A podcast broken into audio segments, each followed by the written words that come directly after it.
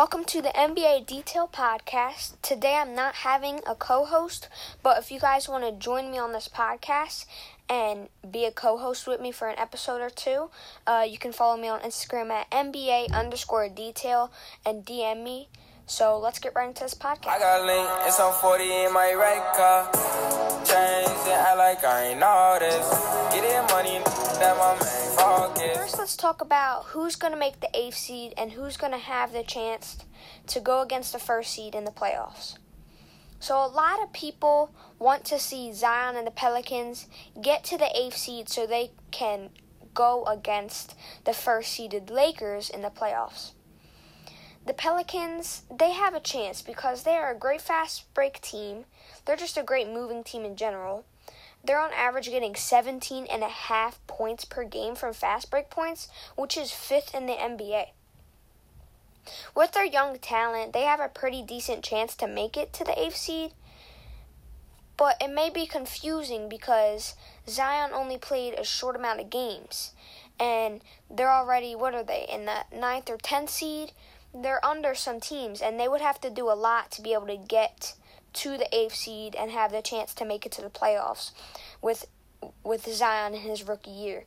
So Zion has played almost 20 games in the NBA so far after coming off a huge injury from the beginning of the season. While Zion is playing with his Pelicans team, the Pelicans have been doing better. I'm pretty sure they played less than 40 games, and almost 20 games that the Pelicans played with Zion, they played way much better.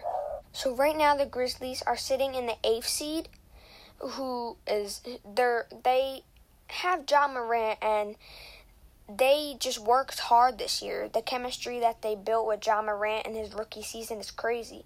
So right now they're in the 8th seed with 3.5 games ahead of the Pelicans. But still, the Grizzlies still have to do a lot to keep and secure the 8th seed to go to the playoffs.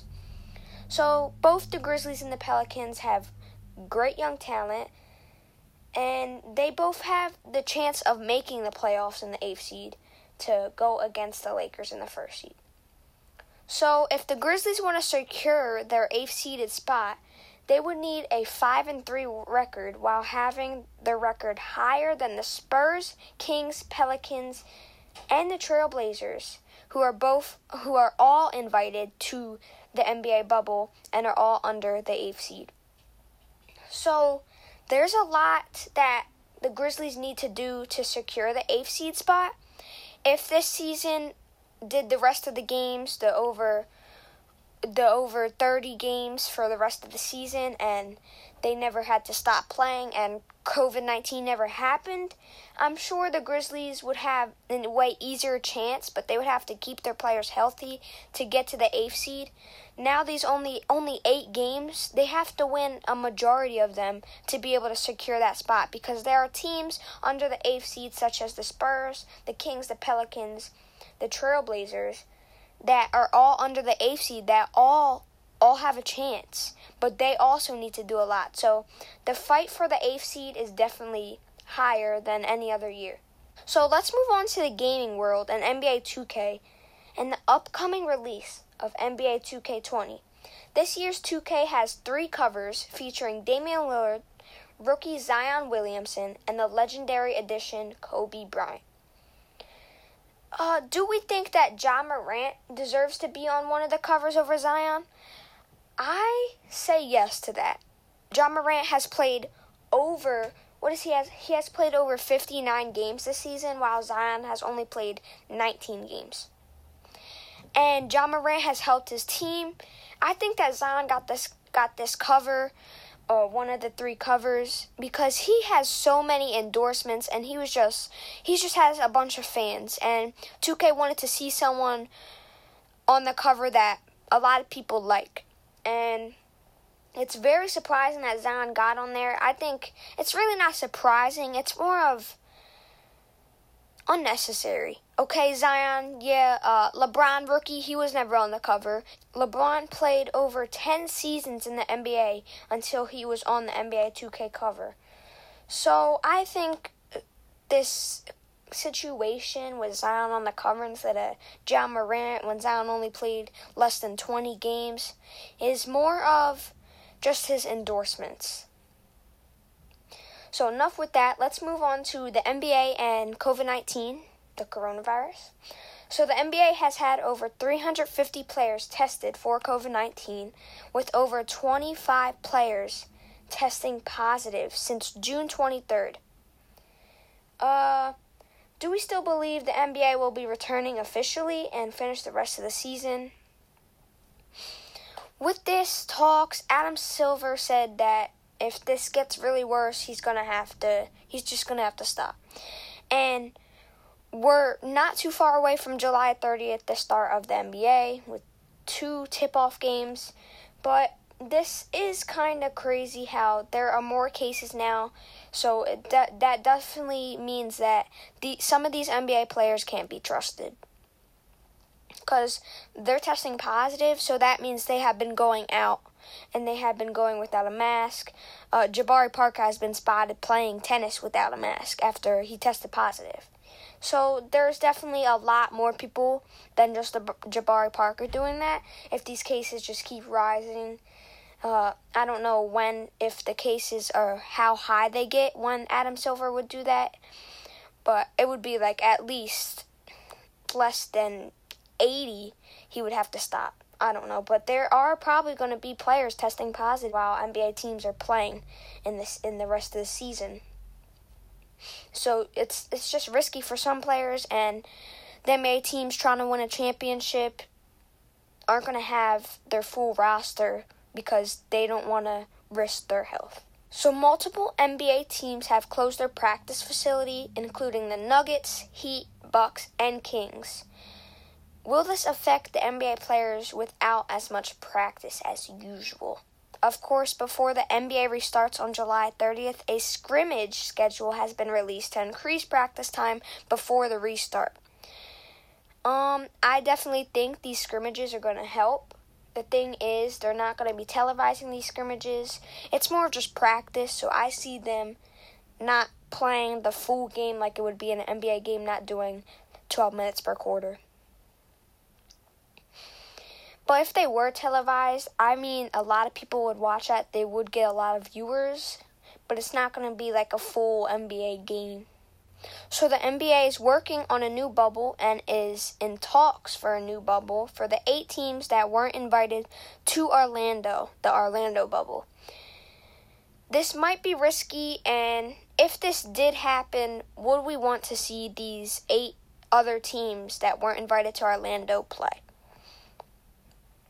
It's definitely just a risk. I don't know why they would have to do that. Of course, some players want to play before the season is over, so they want to just be able to play against other NBA players and get used to it, because the NBA season for this Orlando bubble is ending way later than usual due to COVID-19.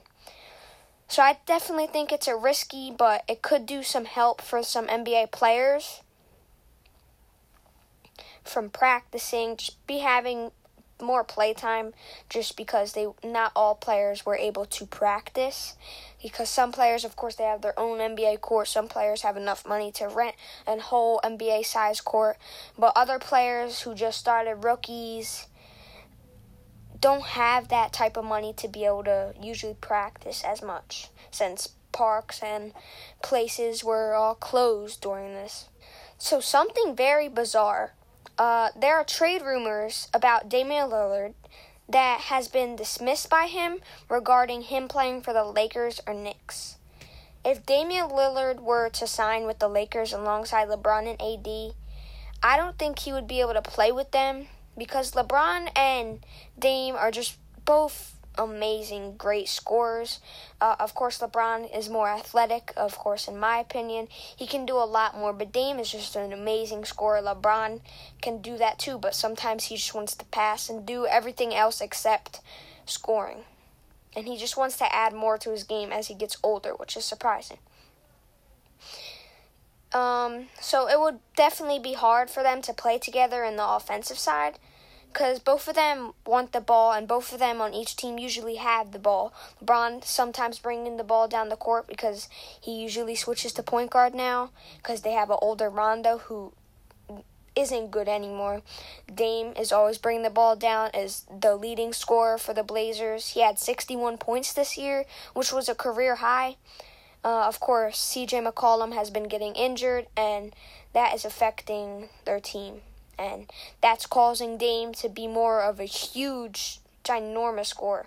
So if Dame was never traded or never signed with another team, if he were to finish the rest of his career with the Blazers, and do we see a championship in the future? I don't know. I can't even say yes or no to that because they have players that really aren't all-stars yet. They have CJ McCollum. He's getting injured a lot. We don't know about the future yet, of course. But I don't see him getting any better than what he is.